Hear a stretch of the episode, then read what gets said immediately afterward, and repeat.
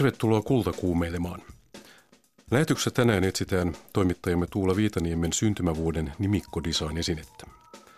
Matkustetaan Rovaniemelle katsomaan Ranskan viimeisen kuninkaan hovimaalarin pensselillisiä näkemyksiä Lapista. Tartutaan taiteellisesti muuvi, muumi, muumi, mukia kahvasta oli vaikea sana tämä muumi. Ja liikutaan 60- ja 70-lukujen taitteen hämärän Helsingin nollapisteessä. Minä olen Jouko Salokorpi ja varsinaisesti aloitamme seuraavan äänimerkin jälkeen. Kultakuume. No niin, tervetuloa kirjailija Pekka Matilainen.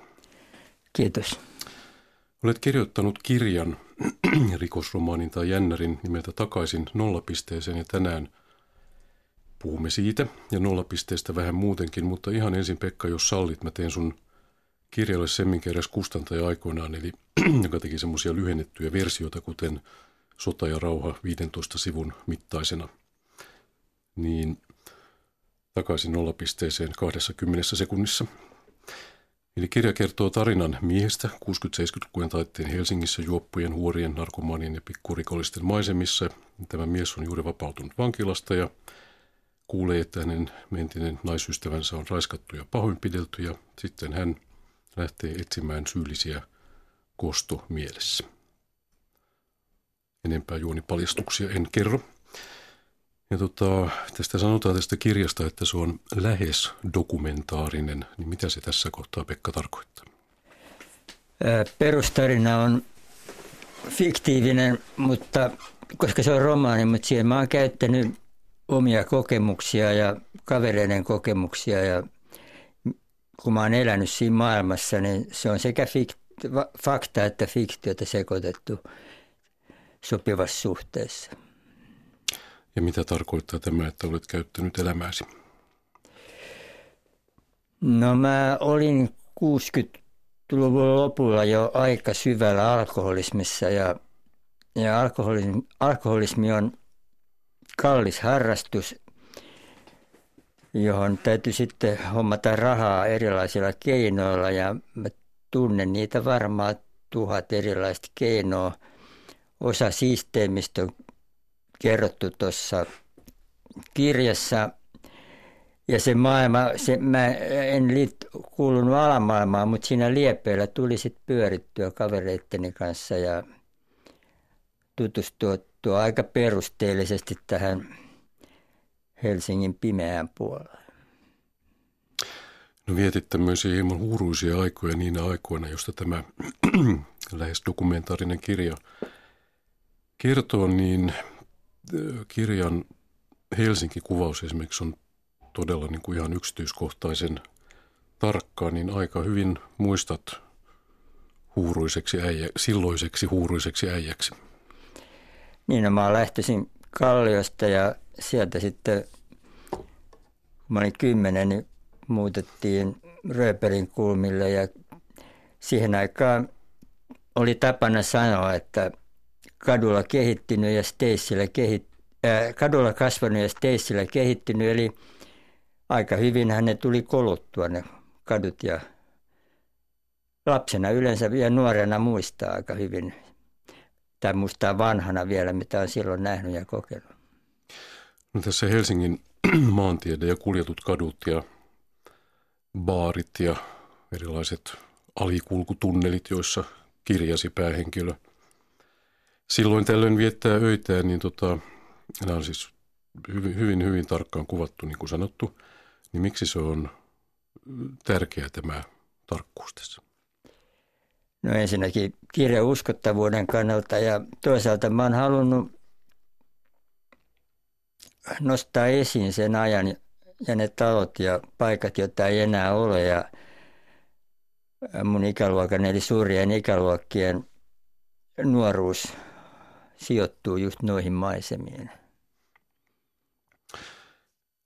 Miten voisi sanoa jotenkin näin, että tullakseen jonkinlaiseksi ihmiseksi, niin pitää elää sellainen elämä, että tulee sellaiseksi ihmiseksi kuin ihmisestä sitten tulee. Ja sä olet sellainen ihminen nyt, kun olet, siksi että olet elänyt sellaisen elämän, kun olet elänyt.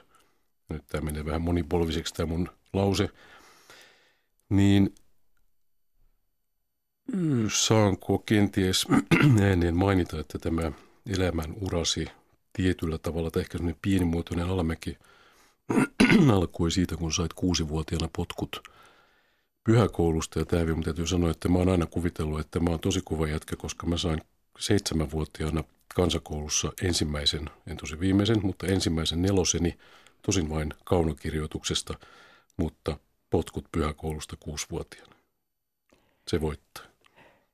Tämä nyt kertoo sen, että mun ongelmat ei suinkaan pelkästään alkoholista johtunut, vaan kyllä mulla ne sählääminen ja peikkoileminen alkoi jo koulussa, että mähän sain sitten potkut koulusta. Rehtori sanoi, että mä alennan koulun moraalia ja mä käyttäydyn niin kuin koulun säännöt ei koskisi mua ollenkaan. Et mun toi auktoriteetin kunnioittaminen silloin ja myöhemmin ei ole oikeastaan koskaan ollut ihan sataprosenttista. Että kyllä se oli luonteessa semmoinen sählääminen ja sauhuminen ja hällävälityyli. Ihan sivu, sivuihmetyksenä, kuinka, kuinka yksi pieni nuori poika voi pilata koko yhden kokonaisen koulun moraalin, mutta siihen ilmeisesti ei ole ketään ilossa enää vastaamaan. Ei ole vastaamaan. Rehtori kuoli jo muutamia vuosia sitten. Ja sitten te, no niin, sait potkut koulusta, kun pilasit koulun moraalin, niin päätitkin sitten jotenkin jonkun käänteen kautta ryhtyä moraaliselle alalle ja aloitit 16-vuotiaana urheilutoimittajana.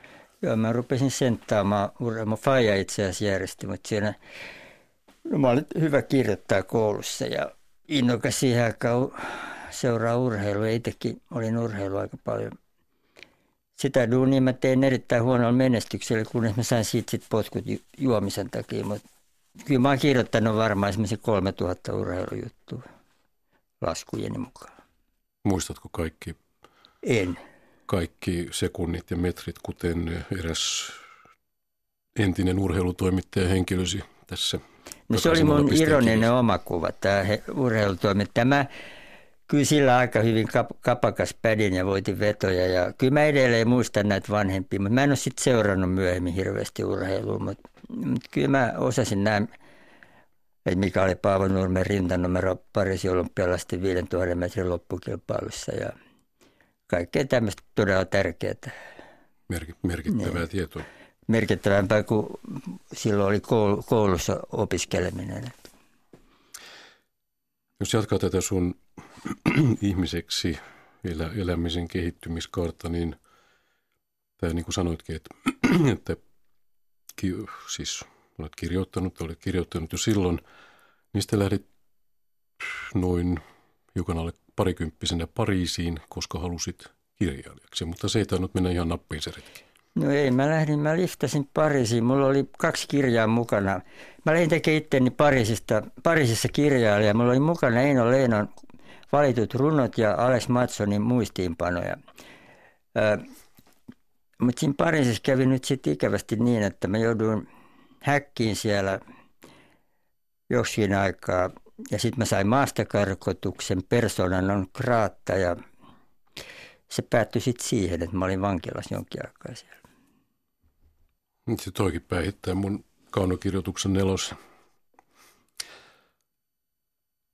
Ja jonkunlainen alamäki nyt siinä sitten meni. Kuin, kuin pohjalle sä pääsit tai joudut?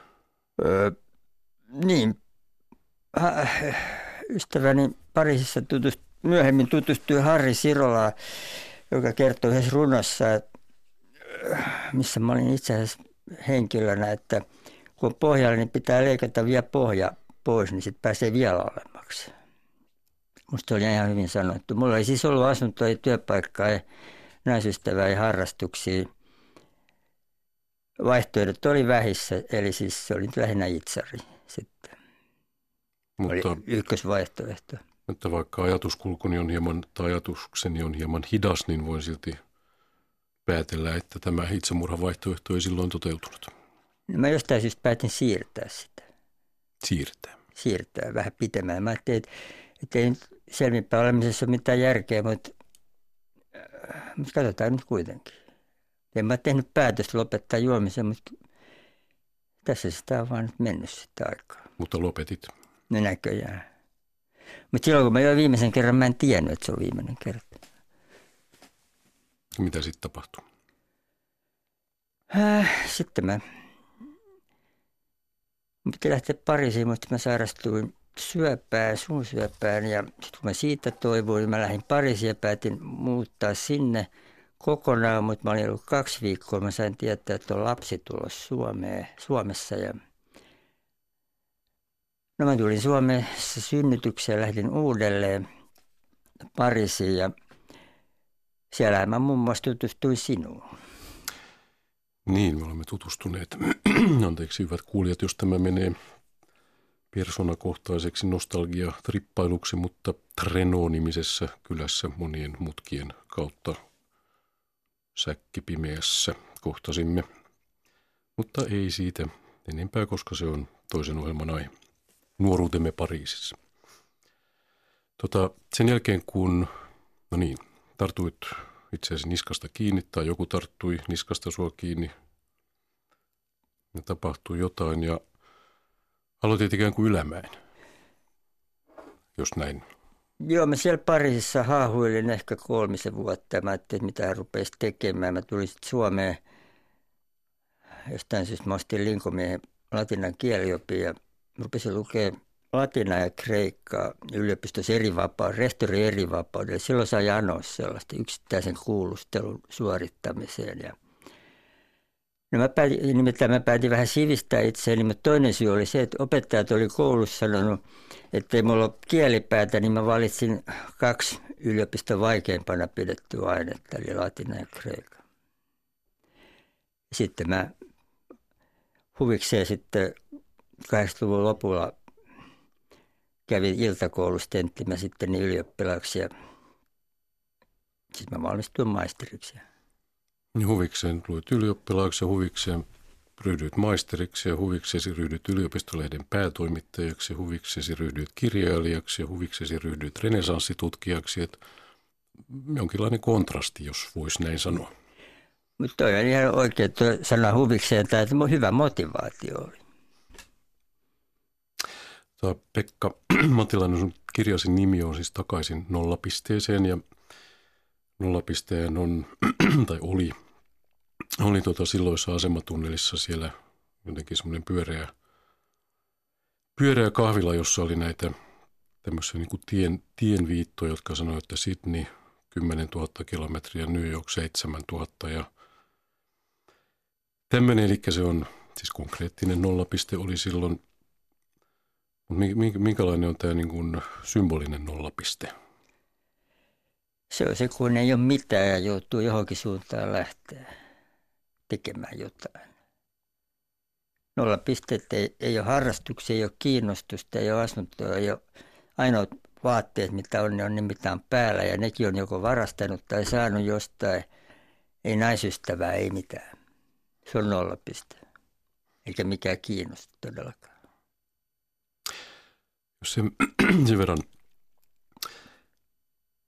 totean tästä takaisin nollapisteeseen kirjasta, niin tota, henkilökohtaisella tasolla niin se oli mulle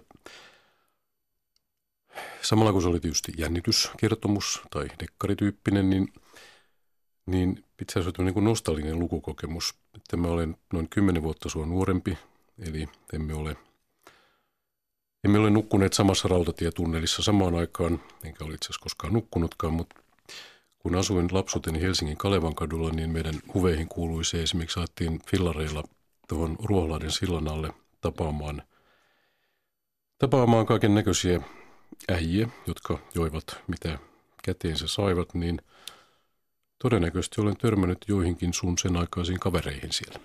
Paljon mahdollista. ne, tosin ne ei ole hengissä ne kaverit enää. Osa on vielä. Ja lisää nostalgia mulle toi tämmöisiä termi siirtomaatavarakauppa. Meidän talon kulmassa oli siirtomaatavarakauppa. Brennattiin suurennuslasilla filmiä ja talkkarit jahtas ja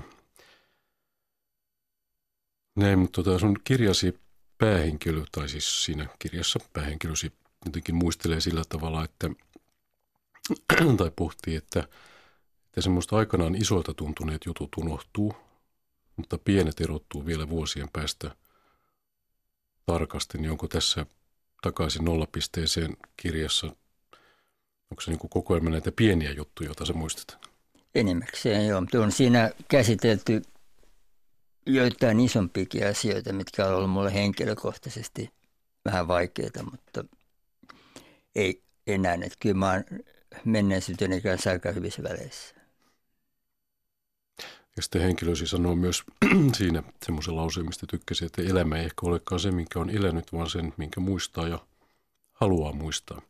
Pystytkö tietoisesti sanoa, kuinka paljon, kuinka paljon siitä, mitä olet kirjaasi laittanut, on semmoista, niin kuin minkä halusitkin muistaa? No jostain syystä me muistetaan tiettyjä asioita ja varmaan moni muukin kuin minä on ihmetellyt, että miksi me muistetaan just nämä asiat. Sitten me rakennetaan omaa minäkuvaa ja sitä kun rupeaa tarkastelemaan, niin huomaa, että ehkä se nyt ei ihan, niin me voi olla joku liian hyvä käsitys itsestä, liian huono käsitys itsestä tai mitä milloinkin. Tai vedetään rooli tai mutta se tarina, mikä me on, niin se koostuu niistä muistoista, mitä me kutsutaan meidän elämäksi. Tuli semmoinen mieleen, että, mieleen, että kun tämä takaisin nollapisteeseen ei ole sun ensimmäinen romaanisi, vaan ensimmäinen oli Kupoli, onko nelisen vuotta sitten. Ja usein, ei toki aina, mutta usein kun kirjailija tai ihminen kirjoittaa esikoiskirjansa, niin se on se, missä kirjoitetaan ikään kuin itsensä ulos ja puhdistetaan sillä tavalla sielu. Niin sä aloitit kuitenkin tarinalla, joka tapahtui jossain 1500-luvun Firenzessä ja sitten vasta tässä toisessa, niin päätit puhdistaa pääsi. No ei se, oikeastaan se ei mene noin. Mä tämän, no korjaa. Tämän nollapistetarinan mä kirjoitin ensimmäisen kerran vuonna 1983 ja lähetin Södikalle, mutta mut Ville Viiksten, joka oli silloin Södikan kaikkivaltias pää, päättäjä, sanoi, että lähetti mulle pitkän kannustavan kirjeen, että vahinko, että mies, joka tuntee näin hyvin Helsingin alamaailman, ei saanut tämän parempaa romaania aikaan. Mutta silloin kun mä lopetin dokaamisen, niin mä päätin, että mä en jätä mitään asiaa kesken, koska siihen asti mulla jäi kaikki asiat kesken. Niin mä kaivoin tämän nyt sitten esiin uudelleen. Ei se mennyt kuin vajaa 30 vuotta. Vähän yli. Vähän yli? Mm. 93. Niin aivan oikein. Mä oon myös matemaattisesti lahjaton ihminen. Mutta nyt mä sitten olin pikkasen kehittynyt myös kirjoittajana. Että mä sain sitten tehtyä tämmöisen ihan julkaisukelpoisen – kirjan, ainakin kustantajan mielestä. Tuossa on kotisivuillasi on semmoinen mielenkiintoinen kuva, jossa on ryhmäkuva salskeista nuorista miehistä, eli sinusta ja aikalaisistasi. Ja kuvateksti sanoo, että kirjan julkkarit silloisille dokukavereille. Eli ymmärsin niille, jotka olivat hengissä. Onko nämä sun vanhat dokukaverit lukenut tämän? Tai kommentoineet? Tänään viimeksi tai tunnistavatko he itsensä? Tänään viimeksi soitti yksi kyllä, kyllä mä oon niiden kanssa puhunut siitä etukäteenkin jo ja, ja siellä oli, meitä oli kuusi paikalla ja Tämä oli siis toissa sunnuntaina pidetään. Annoin pojille kirjan. Ja olivat iloisia. Mä oon aina ollut heidän, heidän kanssaan tekemisissä. Oikeastaan se on se mun viiteryhmä edelleen enemmän kuin esimerkiksi yliopistoihmiset tai joku muu. Ja no jälkeen mä käyn lauantaisin tanssimassa Tanhuovissa niin isäntien ja emäntien kanssa, niin se on sitten mun toinen viiteryhmä.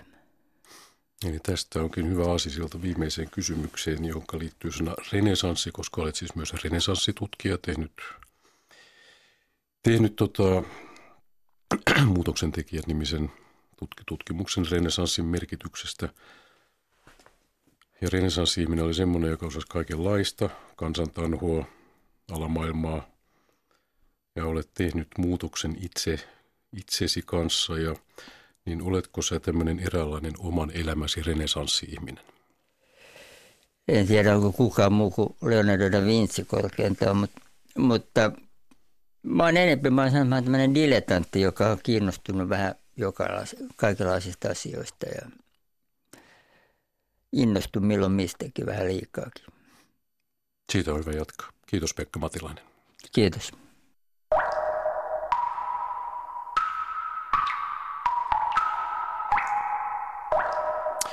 Jatketaan ikään kuin tämmöisillä nostalgisilla teemoilla. Siispä. Taidehistorioitsija Anna Kortelainen ja muotoilija Pekka Toivanen saivat tehtävän. Valitkaa sata esinettä Suomesta, yksi jokaiselta itsenäisyyden vuodelta. Kaksikon kuratoiman näyttely avautuu huomenna Design-museossa Helsingissä. Joukossa on niin Paavo Nurmen kantama olympiasoihtu vuodelta 1952 kuin prinsessa Leijan kaulassa nähty planetaariset laaksot koru vuodelta 1969. Tuula Viitaniemi kiersi näyttelyn yhdessä Pekka Toivasen kanssa. Ensimmäiseksi he menivät katsomaan, mihin näyttelyn tarina päättyy. No kyllä tämä päätyy tulevaisuuteen, kun meillä on äitiyspakkaus tässä viimeisenä esineenä vuodelta 2017. Mutta tämä on mielenkiintoinen esine ja palvelu äitiyspakkaus, että varmaan munkin ensikokemus vuodelta 68 on ollut se, että mun äiti on sellaisen saanut ja mä oon itse saanut kaksi sellaista, kun mulla on kaksi lasta ja molemmat niistä pakkauksista on ihan loppuun asti käytetty. Et, et todella hieno suomalainen innovaatio ja mielenkiintoista nähdä, miten se jatkuvasti kehittyy. Että siitähän on tullut paljon enemmän design-tuote nyt sitten viime päivinä, että Aalto-yliopiston opiskelijat ja visuaalinen ilme ja uusia tuotteita, että se niin kuin täydentyy ja vaurastuu, niin kuin Suomikin on vaurastunut.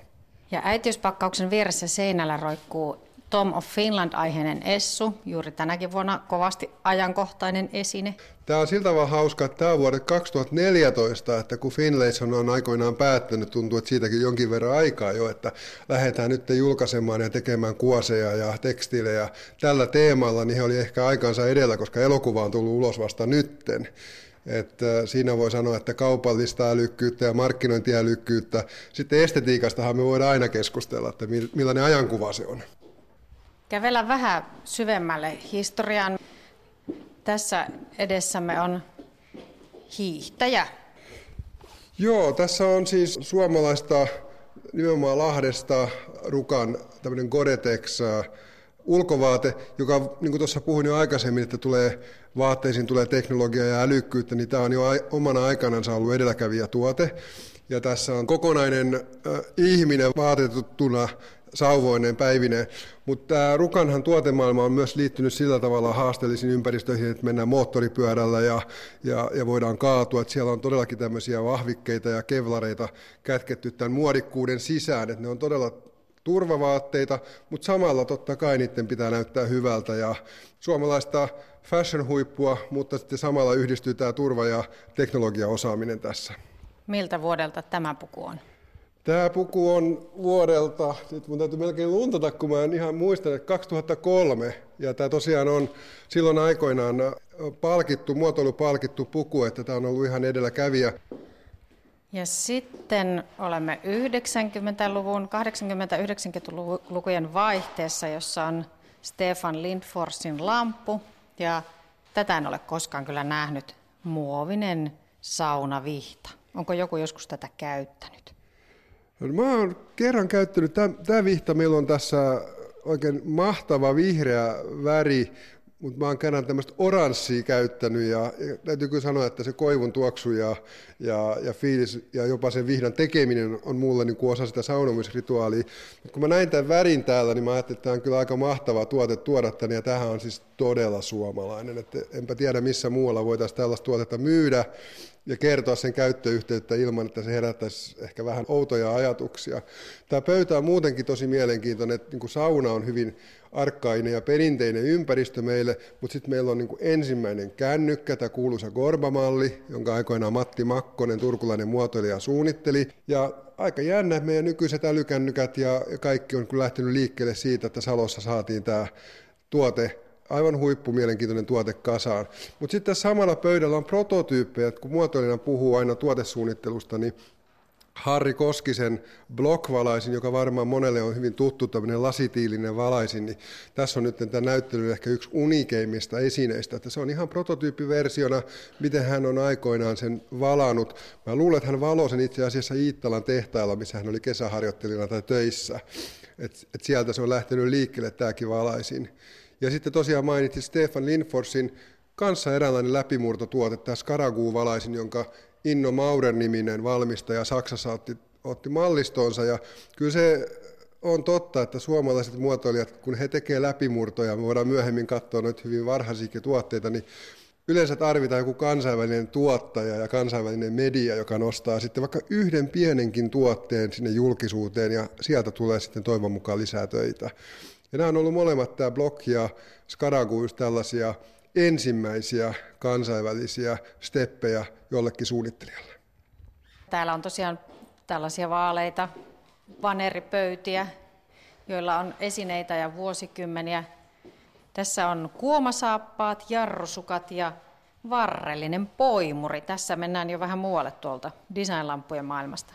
Me mennään ihan työergonomioihin, että mun mielestä suomalaiset saisi olla huomattavasti ahkerampia sienestäjiä ja marjastajia. Tuntuu, että nyt, me aina haetaan niin kuin ulkomaalaisia marjanpoimijoita, niin ainakaan siihen ergonomiaan ei voi vedota, että kyllä suomalaiset on panostanut näihin välineisiin, mitä marjanpoimintaan tulee. Jarrusukathan on todella mahtava keksintö taas perheellisenä kahden lapsen isänä, että vaikka olisi liukasta parkettia tai muuten liukasta lattiaa, niin jarrusukilla pärjätään siellä sisällä.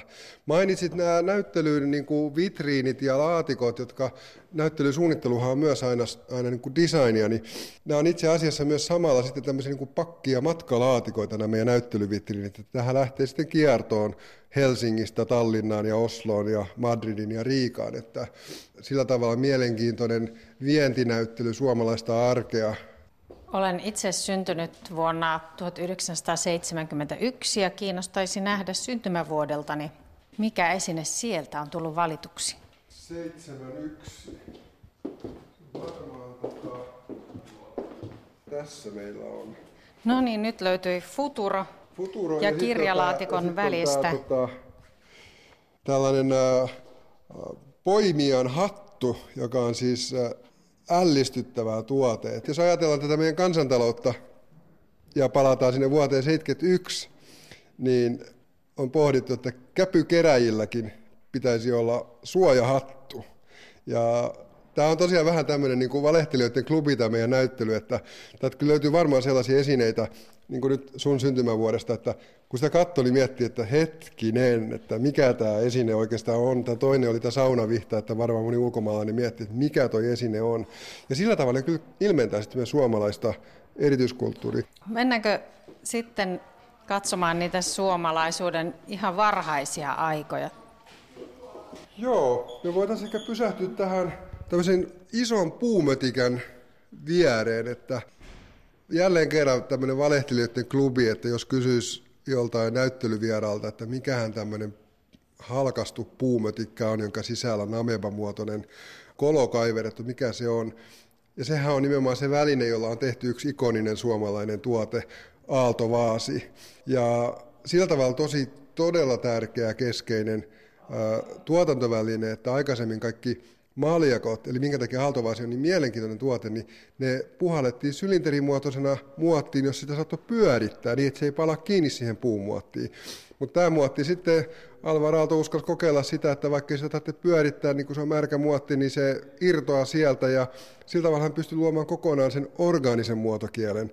Ennen oli kaikki pyöreitä halkasijaltaan, niin, niin se on ollut aika iso innovaatio, vaikka nyt se meistä tuntuu niin itsestään selvältä. Sanoit, että ensimmäinen esine on ruisleipä. Mistä se löytyy?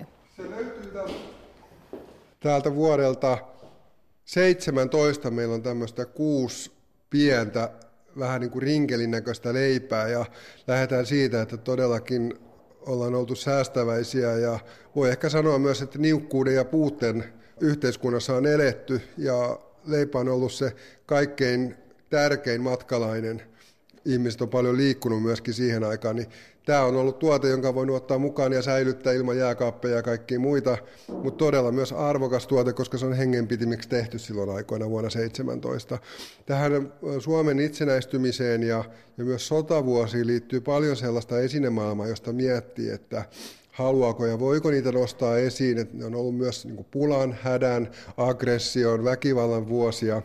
Ja sillä, siinä mielessä, kun miettii tätä meidän kaarta, että me lähdetään leivästä ja vähän niin kuin sitä pulaajasta liikkeelle, mutta päädytään sitten kuitenkin tuommoisen aika yltäkylläiseen äitiyspakkaukseen, niin ehkä se kuvastaa sitä sadan vuoden Suomen itsenäisyyttä ja, ja ei yksinäisyyttä, vaan kansainvälistymistä, että tuo äitiyspakkaustuotehan on hyvin kansainvälinen tuote tällä hetkellä. Pekka Toivasta haastatteli Design-museolla Tuula Viitaniemi. Tämä Suomen Viron instituutin tuottama näyttely lähtee sitten Helsingin jälkeen kiertämään Tallinnaan, Osloon, Madridiin ja Riikaan. Ja kaikki nämä esineet ja niihin liittyvät tarinat ovat myös verkossa osoitteessa sataobjects.fi. Eli siellä voi käydä bongaamassa, että minkälainen kapistus on omalle syntymävuodelle sattunut. Ja samaissa design-museossa ikään kuin sisarnäyttelynä tälle niin avautui myös toinen nimeltä Enter and Encounter – kutsu huomiseen, joka sitten esittelee kaikkein uusinta suomalaista muotoilua. Joten pysykäämme siis muotoilussa. Muumi-muotoilumuki on sellainen muki, josta voi valita mieleisensä mielialan mukaan. Siis jos on sortunut siihen, että joka vuosi pitää ainakin se kesämuki ostaa, joten voin siis jonain aamuna esimerkiksi aloittaa kahvini haisulina tai mörkönä, tai jos on seikkailullisempi fiilis, niin ehkä sitten muumipappa pienessä veneessään. Mutta nyt Muumi Goes Art, eli ensimmäinen Muumi taidemuki julkistettiin tänään Helsingissä. Taidemukin aiheeksi on valittu Tampereen taidemuseon kokoelmasta Tuve Janssonin alkuperäiskuvitus kansikuva piirroskirjaan Taikurin hattu. Kulttuurihistorioitsija Minna Honkasalo Muumimuseosta. Tämä alkuperäinen teoshan on tehty tosiaan kirjan kanneksi ja kirjan kuvituksethan on tussipiirustuksia, on mustavalkoisia ja niiden voima perustuu siihen viivaan.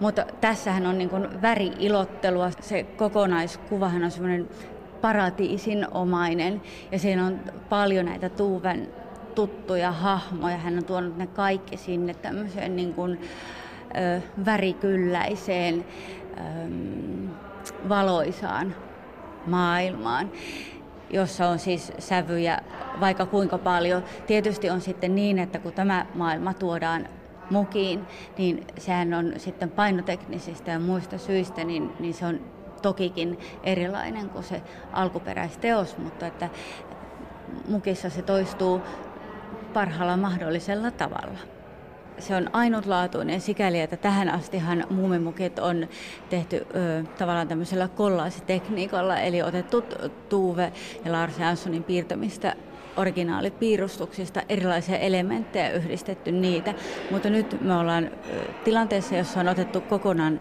Tuve Janssonin alkuperäisteos ja laitettu se sellaisenaan, tietysti siis painotekniikka ja muut tällaiset asiat huomioon ottaen, niin, mutta laitettu se sellaisenaan tähän tuttuun muumimukiin. Minna Honkasalo, olet seurannut tätä keräilyinnostusta. Miten laaja se on? Muumimukithan, nämä arabian mukit on suomalaisia. Toki itse asiassa esimerkiksi Japanissa tehdään omia muumimukeansa, mutta japanilaiset on myös äärimmäisen kiinnostuneita suomalaisista näistä arabian muumimukeista. Että tämä ei katso ei aikaa, ei paikkaa, tämä muumimukien keräilyinnostus.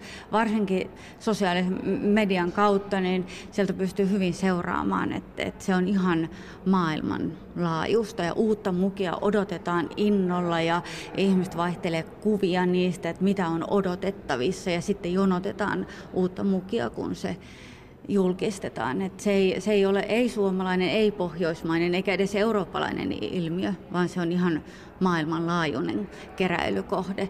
Ja jos esimerkiksi Instagramistahan löytyy joka päivä satoja uusia muumimukikuvia, että ihmiset kuvaa niitä muumimukeja. Niissä on kahvia, teetä, kakaota, ne ovat parvekkeella, ruokapöydässä, kalliolla, retkellä, joka paikassa. Että se on niin kuin se on, se on ihan hirvittävän viehettävää, mikä asema sillä ihmisten elämässä on ja miten, miten sitä halutaan tuoda esille. Siinä mitä jotain ihan niin kuin tämmöisiä perinteisiä keräilykohteitakin. Muumimukeja on tosiaan 80 erilaista, niin onko niistä joku erityisen suosittu tai menestynyt muki? Nyt kun tämä on tullut tämmöiseksi niin kuin keräilyilmiöksi, niin ihmisethän haluaa tietysti tehdä tämmöisiä niin kuin esimerkiksi täydellisiä keräilysarjoja, niin, niin tietysti ne 90-luvun alkupuolen muumimukit on niitä, mitä nyt halutaan kovasti saada, saada käsiin. Ja koska silloin kun ne on tullut, niin ne ei ollut vielä samanlainen niin kuin keräilyilmiö, niin niitähän, niitä on tietysti vaikeampi saada käsiinsä. Ja sitten on tietysti tämmöisiä erityismukeja, joita on tehty vähemmän aikaa, niitä on vähemmän liikenteessä, niin niitähän tietysti sitten metsästetään kissojen ja koirien kanssa. Kulttuurihistorioitsija Minna Honkasalo, miten merkityksellisessä näet tällaisen muumimuki keräily ja fanituksen? Mun mielestä se on ihan hirvittävän viehettävä ilmiö, koska siinä se on niin kuin tapa, millä tuodaan taidetta arkeen. Ei kaikki ihmiset ole kiinnostuneita kirjallisuudesta tai kuvataiteesta. Ja Tuve Janssonin taidehan on nimenomaan se on kuvitustaidetta. Hän on tehnyt ne muumiteoksensa kirjojen kuvituksiin. Mutta, mutta muumit on tavallaan lähteneet elämään ulos kirjoista. Ja nämä mukit on yksi sellainen tapa. Ja muki, jos mikä on ihmistä lähellä oleva arkipäivän esine. Ja sen kautta taide tulee tavallisen ihmisen elämään. Sanoi Minna Hunkasalo, jonka tapasi toimittajamme Liisa Enkel. Arabia on siis valmistanut 90-luvun alusta lähtien näitä muumiaiheisia mukeja, jotka perustuvat Tuve Janssonin teoksiin, joiden pohjalta ne on suunnitellut kuvittaja Tuve Slotte, kuten esimerkiksi minun aamuhaisulini. Mutta tällä uudella taidemukilla julistetaan maailman sitten myöhemmin ainoan, maailman ainoan muumimuseon avautumista Tampere-talossa kesäkuusta. Ja nyt itse asiassa haluaisin, ja pystyn, koska kukaan ei pysty mua estämään, esitän julkisesti toiveen, tehkää hyvät arabian ihmiset muki, jossa olisi Drontti Edward, sitä odotellessa. Seuraava juttu lienee sitten sekä muotoja tai värejä että nostalgia. Maaliskuussa vietetään maailmanlaajuisesti frankofonia eli ranskan kielen ja kulttuurin juhlaa. Ja Rovaniemihän on osa pohjoista maailmanlaajuutta. Rovaniemen taidemuseossa on historiallinen näyttely, jossa on esillä Monsieur François Auguste Biarin maalauksia. Hän oli Ranskan viimeisen kuninkaan eli Ludwig Philippin hovimaalari, joka taltioi Lapin näkymiä ja kuvia kuninkaallisen retkikunnan matkan aikana vuonna 1839. Ja kuvataiteen lisäksi Ranska on ollut napapiirillä myös musiikillisesti. Näihin frankofonisiin tapahtumiin ja tunnelmiin Rovaniemellä kävi tutustumassa Sini Sovijärvi. Yleisö on aivan, aivan haltioissaan tästä, että eihän varsinaisesti ei ollut tietoakaan, että tämän ajan maalauksia on tehty ja ranskalainen taiteilija maalannut tältä ajalta ja, ja sitten tietysti se, että ne on saatu tänne esiin. Mm. Korundin taidemuseon johtaja Hilkka Liikkanen Tämä on näyttely, jota on odotettu Rovaniemelle, François-Auguste Biarin näyttely. Ja nyt olemme tässä tilassa ja katselemme näitä huikeita maalauksia, jotka ovat konkreettisesti täällä. Yli kaksi vuotta suunniteltiin tätä näyttelyä ja että saataisiin nämä, varsinkin nämä Versaista olevat maalaukset tänne, koska nämä ei ole koskaan Suomessa aikaisemmin olleet esillä. Ja Versaissakin nämä teokset on sellaisessa huoneessa, joka ei ole niin varsinaisesti yleisölle auki että näitä on oikeastaan aika harvat nähneet. Tässä on kuuluisa koskenlaskutaulu. Le Duc d'Orléans sur le fleuve Muonio, Orleanin herttua Muonio, Muonion joella syyskuussa 1795. Ja tämä on jälkikäteen kuvitettu maalaus, koska Biard maalasi tämän taulun todellisuudessa vasta vuonna 1839, jolloin kuningas Ludwig Philip lähetti tieteellisen retkikunnan Lappiin tutkimaan aluetta tieteellisesti monestakin näkökulmasta. Samalla taiteilija sai tehtäväkseen paitsi taltioida paikallista luontoa ja väestöä, myös kuvittaa Ludwig Philipin nuoruuden retkiä Lappiin, koska Ludwig Philip oli paossa Ranskan vallankumousta 1790-luvulla ja oleli silloin parikymppisenä Lapissa. Mietittiin tuossa myöskin henkilökunnan kanssa, että no miten tästä nyt saa sellaisen vaikuttavan näyttelyn, kun teoksia ei ole montaa. Mutta loppujen lopuksi tässä on, näissä on niin paljon tarinoita. Tässä on monta päällekkäistä tarinaa. Tässä on taiteilijan tarina, hänen morsiammensa tarina, Lestadiuksen tarina ja sitten tietysti Ludwig Philipin Orleansin herttuan tarina ja saamelaisten tarinaa. Ja tässä on niin, niin paljon kerroksia tässä näyttelyssä, että tämä ei tämän enempää tarviskaan näitä kuvia. Niin, ei. Ja sitten kun miettii, että tässä Lappi ja Ranskan hovi kohtaavat historiallisena tapahtumana, niin se on aivan uskomaton. Joo, se on, se on mielenkiintoinen kontrasti. Ja koskenlaskukuva on vaikuttava. Siinä Orleanin herttua on tyynin mielin silinterihattu päässään ja pitää kyllä veneen laidasta kiinni. Siinä näkyy, että koskenlaskijat ovat kokeneita miehiä ja vievät venettä läpi näiden pyörteiden, mutta Ludwig Philip on aristokraattisen tyyni ja on päättänyt selvitä. Tässä on ollut e, taiteilijallahan tämmöinen autenttinen koskenlasku, eli hän on päässyt laskemaan koskea, mutta tämä nuori vaimo ei, häntä ei sitten otettu mukaan tähän koskenlaskuun ja hän oli ilmeisen äkäinen tästä, että hän ei päässyt mukaan, mutta kerrotaan, että tässä olisi tämä vaaleatukkainen, hyvin säikähtäneen näköinen henkilö, hän, hänen mallinaan olisi sitten ollut tämä vaimo. Niin, että hän, hän meni naimisiin sitten myöhemmin. Se saattaa olla nuori Leonie Done, sehän on mahdollista. Niin. Että hän oli aika huimapäinen, oliko nyt 18-19-vuotias ja lähti sisukkaasti tälle matkalle pukeutuneena mieheksi, koska häntä ei hyväksytty retkikunnan jäseneksi naisena. Leonidoneen kunniaksi voidaan sanoa, että hän kirjoitti Lapin matkalta ja hänen päiväkirjansa julkaistiin myöhemmin matkakertomuksina ja huikeat ruskakuvaukset jäivät muistoksi. Kyllä joo, että näistä kuvauksista ja näistä maalauksistakin näkee, että kyllä tämä ilmeisen vaikuttuneita he olivat molemmat tästä matkasta.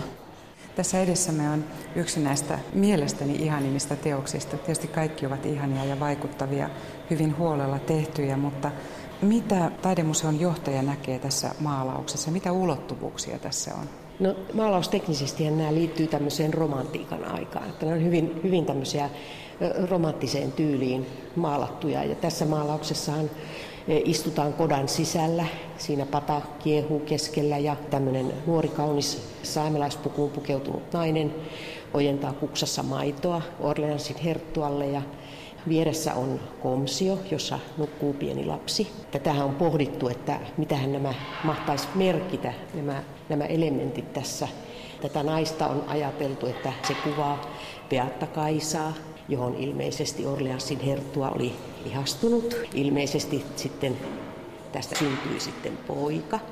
Ja, ja tuota, että tämä komsiossa makaava lapsi olisi sitten tavallaan vertauskuva tästä pojasta. Se on aika rohkea veto taiteilijalta, kun miettii, että onko hän uskaltanut viitata tähän aviottomaan lapseen ja siniveriseen lapseen, joka kenties oli tämän reissun hedelmä.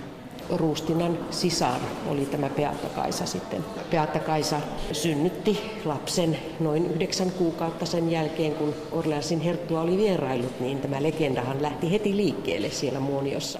Sitten täällä on toinen maalaus, joka on erittäin kuuluisa ja kaunis. Ja siinä Siinä näkyy tärkeä keskushahmo, jolla on silinterihattu päässä. Tässä taulussa Lestadius saarnaa saamelaisille ja tämä teoshan on peräisin tuolta Tromsan taidemuseosta. Me ollaan sieltä saatu tämä tämä lainaksi. Ja se, mikä tässä on mielenkiintoista, että tässä näkee niin, että, että taiteilija teki luonnoksia paikan päällä hyvin paljon. Ja siellä on tiettyjä hahmoja, jotka toistuvat näissä eri maalauksissa. Mm-hmm. Että meillä on toisessa maalauksessa on tämä sama saamelaismies, pitkähiuksinen, joka istuu tässä kyyryssä niin on myöskin toisessa maalauksessa Niin, tuossa keskellä. Tuossa mm. keskellä. Kun katsotaan häntä vähän lähemmin, niin tulee mieleen, että ranskalainen hovimaalari joka oli tietysti jo maailmaa kiertänyt ja nähnyt paljon. Mutta voi kuvitella, että jotkut ihmiset tai jotkut tämmöiset habitukset tekivät häneen vaikutuksen. Joo, mä luulen, että Piar oli kiinnostunut alkuperäiskansoista ylipäätään. Kun mietitään, että minkälaisia nämä retkikunnat olivat, niin niihin oli investoitu valtavasti. Eivät ne olleet mitenkään pikkurahalla tehty eikä säästöbudjetilla, vaan siellä olivat huippuasiantuntijat ja kaikki oli pohjustettu. Ja sitten kun Lars Levi Lestadius oli sen ensimmäisen retkikunnan oppaana, että hän oli jo silloin tunnettu tiedemies, Linneen oppilas ja hänet tunnettiin kasvitieteilijänä.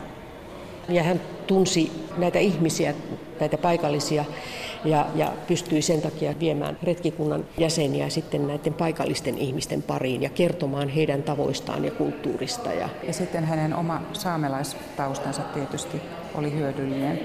Joo, ilman muuta. Ja hän oli monikielinen, hän oli todella todella jännittävä persoona, josta on nyt vasta viime aikoina tullut sitä uudempaa tutkimusta. Juhlimme tällä hetkellä frankofoniaa, on maaliskuu ja juhlimme sitä Rovaniemellä. Me olemme Korundissa. Tänne on kokoontunut konserttia kuulemaan myös yhdistyksen, suomalais-ranskalaisen yhdistyksen pieni joukko. Ranskalaisuus elää Rovaniemellä. Ranskan kunniakonsuli ja Rovaniemen ranskalais-suomalaisen yhdistyksen puheenjohtaja Maria Jalkanen. Ranskalaisuus elää Rovaniemellä, koska meidän pieni, mutta pippurinen serklemme toimii jatkuvasti. Toimitaan aika rennolla otteella, mutta katsotaan, että tämä meidän linkki on kyllä hyvin merkityksellinen. Lähimpään naapurin on yli 500 kilometriä. Mä kyllä kunnioitan sekä jäseniemme että tätä meidän sisukkuutta ja sinnikkyyttä, että me halutaan toimia. Mm. Nyt olette tulleet kuulemaan ranskalaisen Patrick Galloin johtamaa Lapin kamariorkesteria. Tämä on meille hyvin luonteva ja ihana tapa toimia. Patrick Gallois, bienvenue à Rovaniemi. Tervetuloa. Tervetuloa. Mm. Patrick Gallois, ranskalainen huilisti ja kapellimestari, opiskeli huilunsoittoa muun muassa Jean-Pierre Rampalin johdolla Pariisin konservatoriossa. Gallois johtaa orkestereita ja toimii solistina kaikkialla maailmassa. Tukikohtana on kuitenkin Pariisi. Suomi on tuttu, koska hän johti 2000-luvun alussa kymmenkunta vuotta Jyväskylä Sinfoniaa. Rovaniemellä hän johtaa nyt Korundissa Lapin kamariorkesteria. Ohjelmistossa on sekä vanhempaa että uudempaa ranskalaista musiikkia. Jacques Desbrierin sinfonian aikana Patrick Galloin suomalainen puoliso – taiteilija Tiina Osara maalaa isolle kankaalle isoin vedoin musiikin inspiroimia kuvioita ja kulkuja. C'est toujours un grand plaisir pour moi de retrouver euh, la lumière ici de Rovaniemi en ce moment. Aujourd'hui... On hienoa olla Rovaniemellä ja kokea tämä Lapin valo, sanoo Patrick Gallois. Suomalaisesta musiikista löytyy tälle taiturille paljonkin inspiraatiota, mutta kauneinta musiikkia täällä on kuitenkin hiljaisuus. Sitä löytyy vain täältä. Näin kapellimestari ja huilisti Patrick Gallois ensi kertaa Rovaniemen kamariorkesterin vieraana Lapin upeassa maaliskuussa. Et ça, ce week-end, je vais m'arrêter, euh, je vais rester quatre jours ici pour euh, aller écouter le silence.